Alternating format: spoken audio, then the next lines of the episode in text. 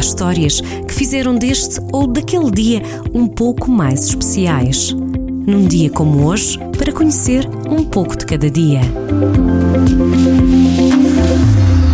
Com 45 dias até ao final do ano, celebra-se hoje o Dia Nacional do Mar, que representa 97% do território português.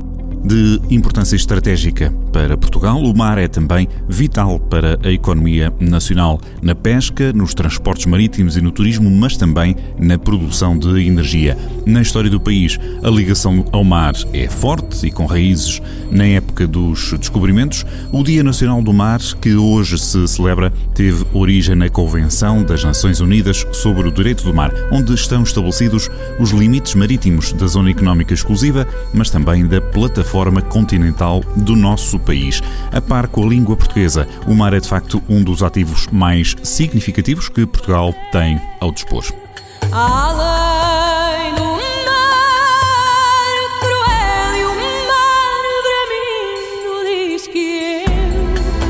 E foi na língua portuguesa que se deu a conhecer ao mundo. Num dia como hoje, em 1922, nascia José Saramago, escritor português, Nobel da Literatura em 1998. José Saramago fez das letras a sua enxada. Falou dos trabalhadores para os trabalhadores, ficcionou a realidade enquanto desenhava a alma humana nos seus livros. Pois eu chamo José de Saramago, mais conhecido por José Saramago Nasci numa aldeia chamada Azinhaga. Sou escritor, quer dizer, escrevo. Tenho o privilégio infinito de viver daquilo que escrevo. E não sei se há mais alguma coisa para contar.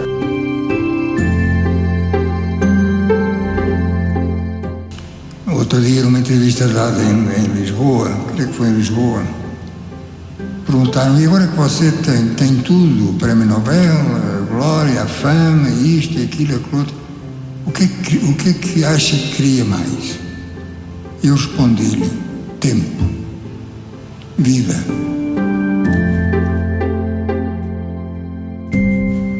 Considerado o responsável pelo reconhecimento internacional da prosa em língua portuguesa, em 1995, Saramago ganhou o Prémio Camões, o mais importante prémio literário da língua portuguesa.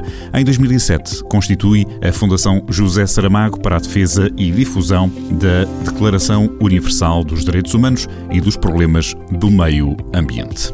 Ainda na cultura deste país à beira-mar plantado, puxamos a fita do tempo à frente. Em 1949, o país despedia-se de António Leixo, poeta popular português, nascido em 1899. Conhecido pela ironia e pela crítica social sempre presente nos versos, António Leixo também é recordado como homem simples e humilde. Deixou ainda assim como legado uma obra poética singular no panorama literário português da primeira metade do século XX. O dia 16 de novembro é o dia da fundação, em 1945, da Unesco, a Organização das Nações Unidas para a Educação, a Ciência e a Cultura. Este 16 de novembro é também assinalado como o Dia Internacional da Tolerância, criada precisamente pela Unesco. A data é baseada na Declaração Universal dos Direitos Humanos. Afinal de contas, é num mundo marcado pelo extremismo, fanatismo e ódio que a tolerância se torna uma virtude cada vez mais vital.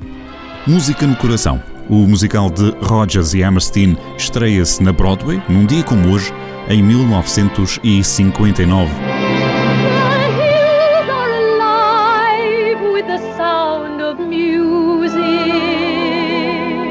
A apaixonante história verídica de família mais popular do cinema, Julie Andrews é Maria, uma mulher que deixou um convento para se tornar ama dos sete filhos do capitão Von Trapp, um aristocrata viúvo cujas regras não deixam espaço para a música e divertimento. Vencedor de cinco Oscars da Academia, incluindo o melhor filme, Música no Coração é um clássico com algumas das melhores canções do cinema. Joe, a deer, a female deer, a drop of golden sun.